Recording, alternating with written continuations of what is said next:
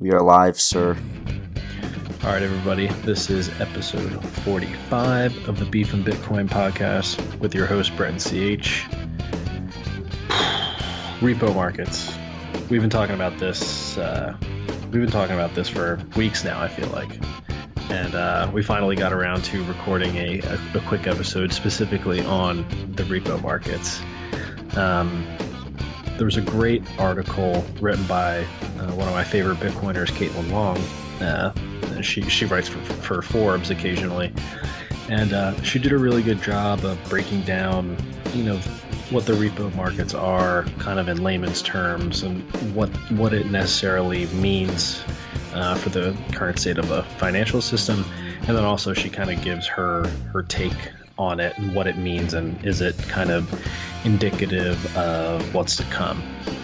Uh, and I, I we're going to try to, you know, break down this article into just a few small sections and, you know, give a little bit of a take on each part. But so to get started, um, you know, Caitlin kind of describes the repo markets as the that initial plumbing of the financial system. Um, and you know, here so here's a quick quote from Caitlin that that describes the uh, function of the repo markets. So somebody, probably a big bank, needs cash so badly that it's been willing to pay a shockingly high cost to obtain it. Uh, this also means that some big banks are potentially undercapitalized. So you have a bank that needs cash um, to operate the next day, right? And so it needs a, some cash overnight and typically those rates are between 1 and 2% and recently that jumped to 8% and and over that. And uh, some of these uh, repo markets were oversubscribed and the fed essentially needed to provide um, liquidity to those markets so that banks could operate the next day. Like i don't know how else to describe it. Um, so you know, I guess a question to you would be uh, her assumption is that a large big bank is potentially undercapitalized and does not have enough cash on hand to operate the next day. Um, what do you think about that? Yeah, that, uh, the question is who is it? Is it part of the U.S. financial system? I know everyone keeps throwing out like Deutsche Bank and other European banks that are just atrocious charts and look completely insolvent when you look at the chart. It says it all. But you know, the question is: Is there a U.S. bank out there that is seriously having issues, and who is it? Um, you know, obviously, since 2008, banks have been more consolidated. You know, you have Bank of America, America Lynch, or Bank of America, Merrill Lynch. Uh, you have a bunch of other things that are just you know conglomerated. So now everything's so centralized that you know one of these guys goes, it's everyone. Um, and as we talked about in the last few podcasts, the Federal Reserve balance sheet bottomed out at 3.759 trillion and is of now of Wednesday, October 9th, 2019 is up to 3.949 trillion, so just shy of 300 billion. Actually, excuse me, that's 400 billion, isn't that right? Almost 400 billion. Am I wrong? Here, uh, 3.759 to 3. Point, oh, maybe not. So basically almost 300 billion though it's getting close. Yeah, I mean it, it's, it's, it's growing for sure. It's growing, yeah. If you if you see it right now, you realize it's it's went up a lot relative, especially to the quantitative tightening. You know what took basically. So, the point we're at now was April tenth of this year, and it took us the rest till August, so four months roughly, to bottom out and then in the span of a month, we regained all that balance sheet that was tightened, or AKA sold off. Um, it's a lot. Yeah, I mean, and and and that that happens very very quickly. Um, I, I don't know if I did such a great job of explaining kind of what the repo markets are, but uh, you know, it it's it's interesting because of the amount of interest, the annualized interest that's charged on that overnight rate, right? So it, it typically, as I mentioned before, is between one and two percent, and then it jumped very quickly to eight percent, and I would assume that was that was because um, demand for that overnight liquidity really increased because somebody needed it desperately, and it increased what uh, four hundred percent. I mean, that's a lot for the interest rate to kind of increase that much, um, especially when you consider it to be um, not that risky of a overnight loan that you're you're expecting to you know you post the U.S. Treasuries or whatever at collateral or those bonds at collateral and then you get the cash that you need and you pay a stupid high interest rate and I think the the shock of seeing eight to ten percent um, very quickly was kind of what spooked everybody. It, it's a spike. I mean, I pulled the chart up, so if you're watching on YouTube, you can see. But even over the, the long historical uh, historical period, you know, when interest rates were higher, like um, from the mid 2000s up until 2007 or 8, when they started cutting, you know, they were the re- those rates over the overnight repo rate was you know five six percent, and here in early was it I think it was actually excuse me end of 2018 around Christmas time it spiked, and that was the whole big deal about Powell calling in all the bank heads to make sure everything was okay. Do you mm-hmm. remember that? That was a big deal. I do remember that. Was it or was it mean was it Mnuchin? I thought it was Powell. It might have been Powell, but yeah, either way, there were Mnuchin had the meeting. That's what it was. Mnuchin had the meeting with all the big bank heads like Jamie Dimon and, co. Um, and that's when the repo rate spiked, and then it just recently spiked again up to ten percent, which is absolutely incredible. Um, so it's you know the question is is what's wrong, and you know who who's insolvent. It's really a question. Some some you know somebody knows something. Right. Um, all right, so let me. Uh, I'm going to keep jumping back into the into the article here. So Caitlin then starts going into the uh, the rehypothecation, which is really interesting, mm-hmm. um, of U.S. Treasuries, and this is the explanation that she has as why um, these Treasuries aren't exactly risk free, because you you'd assume that they were, right? Uh, okay, so here's a quote. For every U.S. Treasury security outstanding, roughly three parties believe they own it. That's right multiple parties report that they own the very same asset when only one of them truly does. The IMF has estimated that the same collateral was reused 2.2 times in 2018, which means both the original owner plus 2.2 subsequent reissuers believe they own the same collateral, often a U.S. Treasury security. Um, okay, so that that's kind of mind blowing in and of itself. Um, and you know she quickly talks about how did how how's that even possible? Um, and it's because of a of a GAAP accounting rule that auditors can't really use to figure out that anything's uh, wrong or that anybody's there's double counting going on for people claiming that they're owning the same asset.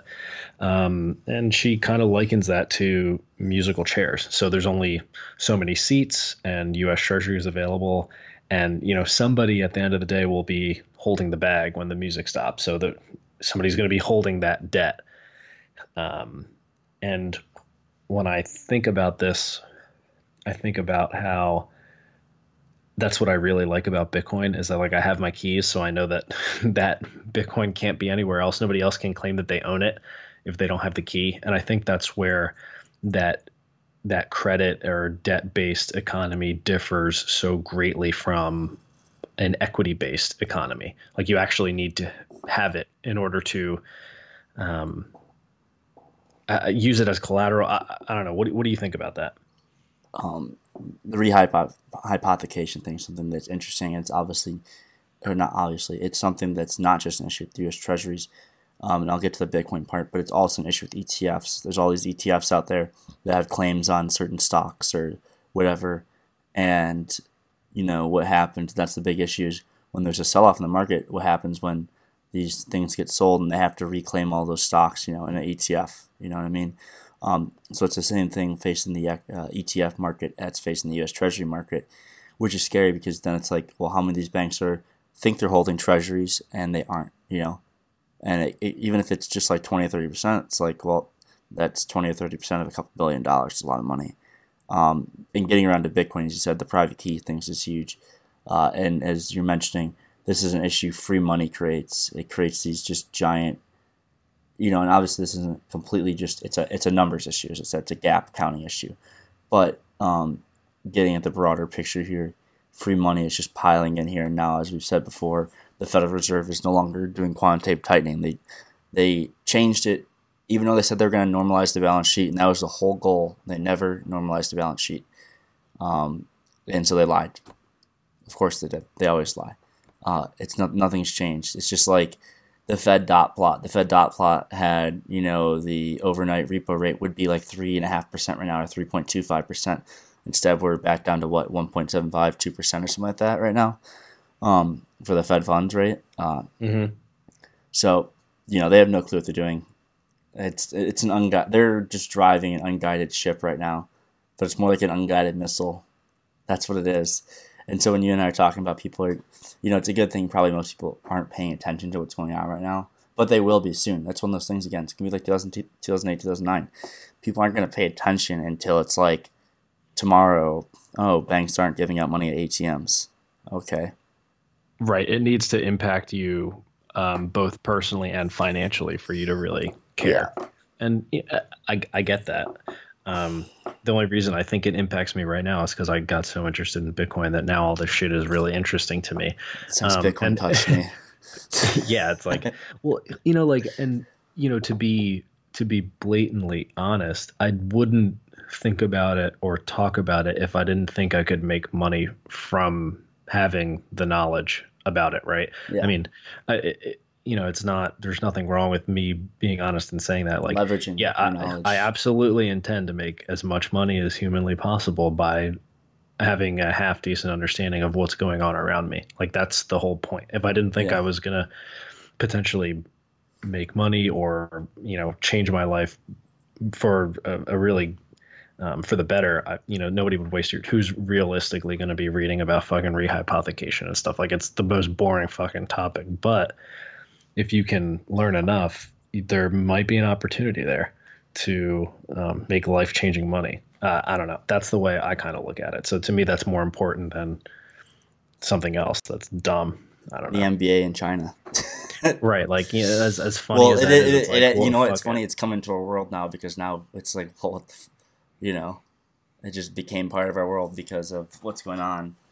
Because it's part of the macro now with Hong Kong, and Hong Kong's part of our you know macro talk. But you know, I just it's one of those things like it's like yeah, some of the stuff's boring, but there's so much stuff to learn here, and it's like it's it's stuff that most people don't learn, and it's why like you look at America and there's so many issues like most people don't have a thousand dollars in a saving account. Like sixty nine percent of Americans after last study, and it's like and there's just a bunch of other things, the debt issues, etc. There's so many Americans that just don't understand debt.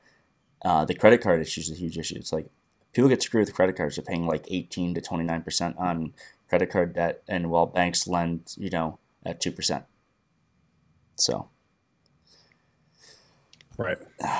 it's, it's a frustrating world. All right, let me uh, let me move on here, and this is getting closer to the last part of the uh, last part of her article. So she also stated, and you know this is this is interesting to me that she doesn't think this is the big one, since the banks can either uh, raise equity capital or the Fed will inject more dollars into the system. So they'll they'll socialize the losses to everybody holding U.S. dollars, essentially. Everyone who's Um, listening. right you me everybody who's listening um you you the you bear the brunt of that um you know it's interesting that she doesn't think this is the big one and i i guess maybe she's she's right about that because i kind of thought we were we were at this point in time like a year ago and i was i was i was wrong so I think everyone was wrong. I mean, everyone thought it was world over there. I mean, yeah so I mean, you we know were going into Christmas and the markets were done. Right. Um, yeah, I know. I remember it was a scary time, and you know, the, it, it's funny how quickly things can change, and people forget that that wasn't that long ago. Um, but also, maybe things always take longer than I think, and and the the repo markets, the the beginning of uh, more QE and and the you know 60 billion getting into the to the market on a monthly basis, buying uh, treasury bills like that's kind of just it is what it is like that's the maybe that's the beginning of what you're starting to see and I, and then- so it's interesting that she doesn't think this is kind of the big one maybe more of like the the ripplings in the or cracks in the in the foundation Yeah, I mean, it's it's something. I mean, this isn't normal. What's going on right now? I think it, it's something. Um, and you know, hypothetically, I'd like think it's good for Bitcoin. I don't know. Um, right. You know, uh, I could be wrong. You know, as I said like earlier, when I showed in the, well, I think it was the other podcast that you know even when over basically like one and a half trillion dollars was pumped into the or one yeah roughly one and a half trillion was pumped into the Fed's balance sheet in uh, October September October of 2008 you know it was basically from the start of September to the end of November so two months one and a half trillion dollars. The markets continued to go down. They didn't bottom till the end of um, March of 2009 I was, I was watching a pretty interesting TED talk on it the other day and the guy was talking about there was a huge change in the uh, start of 2007 or something like that um, with mark to market accounting, which is a huge, um, and the SEC had changed that in I think 1938. He was saying under FDR, and they they brought it back. So basically, anything like you think about all these companies that had all these you know mortgage, you know MBSs and whatever, all these houses that you know their values just plummeted. So they had to market to market. You know what I mean? Mm-hmm. And so and take take the paper losses. Yeah, take the paper losses. So they're they're you know think about how quickly they you know those losses. If all those houses get cut in half and you're holding you know a billion dollars worth of those you know treasuries or, or MBSs, it's like okay, so from a billion to five hundred million, you know that's a huge, and the shock that does to the market's incredible. You know? Right. So all right, I want to get into this very last piece, uh, and we had talked about it earlier, but um, she kind of finished the article saying the current financial system seems pretty fragile, right? And um, and, and Bitcoin's the opposite; it's anti-fragile. So as these, you know, as what you just said, these big shocks to the current financial system happen, and we can see it kind of teetering. You can a tweet can move a market now, um, whereas when you know when Bitcoin kind of receives these shocks, it just it just makes it stronger. Even you know with all the recent news, ETFs getting denied all the time, it's like it just kind of shakes it off and keeps keeps fucking going along. And the big eh, eh, the reason why I think Bitcoin is more anti-fragile than the current financial system has to do with um, the fact that Bitcoin is an equity-based asset rather than a debt-based um, asset. So, you know, just like the issue with uh, the treasury bills being so rehypothecated, that's just very difficult to do with Bitcoin without somebody noticing, right? It, it, it's more difficult to kind of pull that scheme off to to issue a lot of credit on top of Bitcoin uh, because people want to hold their keys, right? They want to know exactly what they have and to know those Bitcoins are theirs and they can't they're they're not anyone else's being used for any other production. Um, so how do you think just an, an equity based system would would function as opposed to you know a current credit or debt based system. Well, the, and know, I'm just reading her part, but her part's about the um, the stability part, and where Bitcoin has the high price volatility, it has the stability on the infrastructure side, or you know what it is. At least mm-hmm. so far, I mean, it's had the percentage downtime is like it's a it's a it's been up for ninety nine point what nine eight percent or something like that. Yeah, uh, it's yeah. some ridiculous number. Um, and people, and then you you know you can look at the regular banking system. The regular banking system is closed. In, in America, it's what open eight thirty to five p.m. right or eight to five p.m. EST, um, and it's closed the rest of the day. And that's only five days a week, and that doesn't include you know then you have holidays and you have everything else. So you think about all that downtime to make sure things are running, operating correctly, so you can send your money places or do wire transfers or do ACH or pull money out of an ATM. Um, so yeah, it's you have Bitcoin, which is up 24 7, 365, which is a completely different system. And this is kind of like getting back to internet money, as Andreas Antonopoulos says. It's a, it's it's something completely new. It's kind of like the internet. There's stuff that's going to be built atop of it. There's stuff that's going to come out of this thing that we never saw coming. What right. I don't know, but um, and then to point at the current system, yeah, the current system of regular whatever you know financial markets, yeah, you can contain the price drops. You have the you know you have things like plunge protection team. You have things like central banks being able to distort prices, make sure you know assets stay up, like the Bank of Japan buying over half the you know Nikkei two two five. Um, yeah, sure you can keep those up, but at, at some point, you know you're going to get one of those like Argentina days where things just drop. Oh my God! Right, right. I remember um, that. yeah, it was like fifty percent or something. You know, so at some point you're gonna get one of those because eventually, you know, you can only, you know, what's it? Eventually, the truth comes out. Basically, something like that. Right, right, right. You, you can only bullshit so much to a point where, you know, the market asks questions. So. No, yeah, I think that's uh, I think that's a good point. Um, I I just think the whole thing's you know kind of nuts, and she's had to deal with. Um, Caitlin's had to deal with the rehypothecation issues. I thought I heard her mention in a podcast interview maybe a year or so ago about um, she uncovered that one of the funds that she was working with, like they had uh, shares of Dole, and like nobody nobody had them. A bunch of different funds claimed that they had the same shares of Dole. So the Dole shares had been literally just rehypothecated in the market. So if they thought there were 500 million shares outstanding, um, there were 700,000 shares of Dole that were on people's books. She's like, how can you even? How does this even happen? Um, and I so like that and her kind of study of Austrian economics led her to understanding Bitcoin much better than most. How long has she been um, a Bitcoiner? I, for a couple years now, but it seems like only the last maybe 24 months that she's been more outspoken about it. And she's getting a lot of really uh, great work done in Wyoming with Trace Mayer um, for a lot of the the pro um, Bitcoin laws and other laws around uh, you know property rights with with Bitcoin and lien cleansing provisions and stuff like that. Uh, so she's doing a lot of really um, good work uh, in Wyoming for Bitcoin. So that's going to be a place where if you're a Bitcoin business today, you're going to want to um, definitely set up shop in Wyoming. I land for, in Wyoming.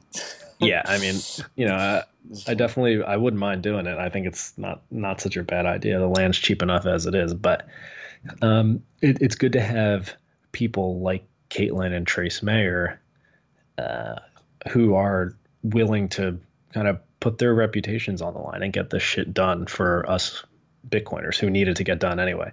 Like you need someone who's going to go and fight for you to be able to fight for your own property rights. Uh, and I think that's that's important. And it's great that we do have people like Caitlin Long and Trace Mayer to get that done. As I, I think her, speculation is that we transition to an equity based monetary system that, uh, and you know, I don't want to speak for her, but I'm assuming she's she thinks that might be built on top of Bitcoin.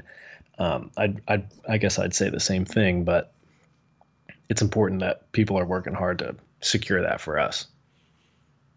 No, yeah, I agree. Uh, you know, be pretty interesting. Went a little off topic, but it is on topic at the same time. Is that Real Vision Gold versus Bitcoin? You know. Yeah, that starts tomorrow. I think. Yeah, that'll be that'll be a good thing to catch up on. I think or watch. Yeah, um, we'll definitely have some stuff to talk about with that.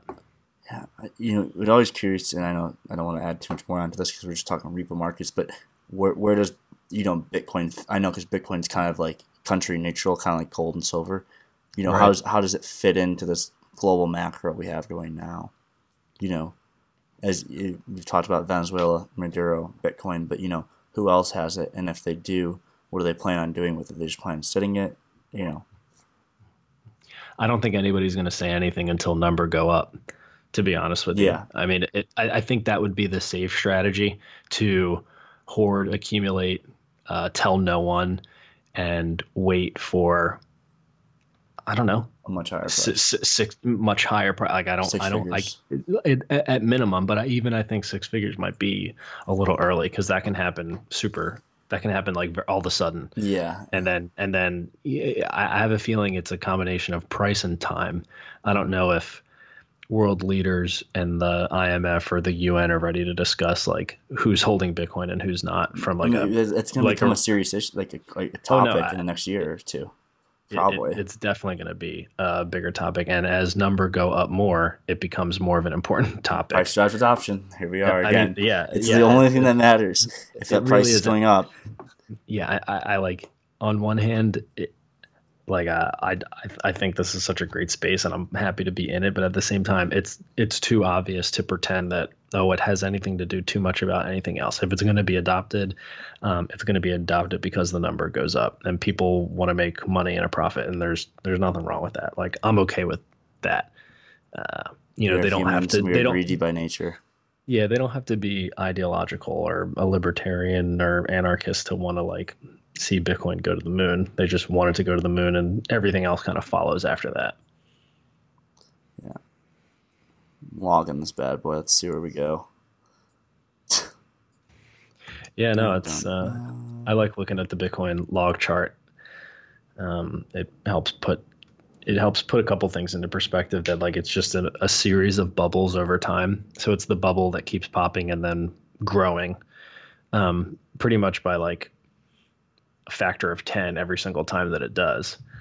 Um, so exponentially, it's just bubbles popping after bubbles, and the and the base grows each time. And I think I don't know. I guess this was a question that I wanted to ask you. Like, do you think when we bottomed at the beginning of 2019, at call it like 3,200, do you think it was just the same people who had who are still here who are like, all right, fuck, like I guess this is the bottom, and they pumped us to 14k? Because I don't think it was any new money that stepped in. I, I just really don't.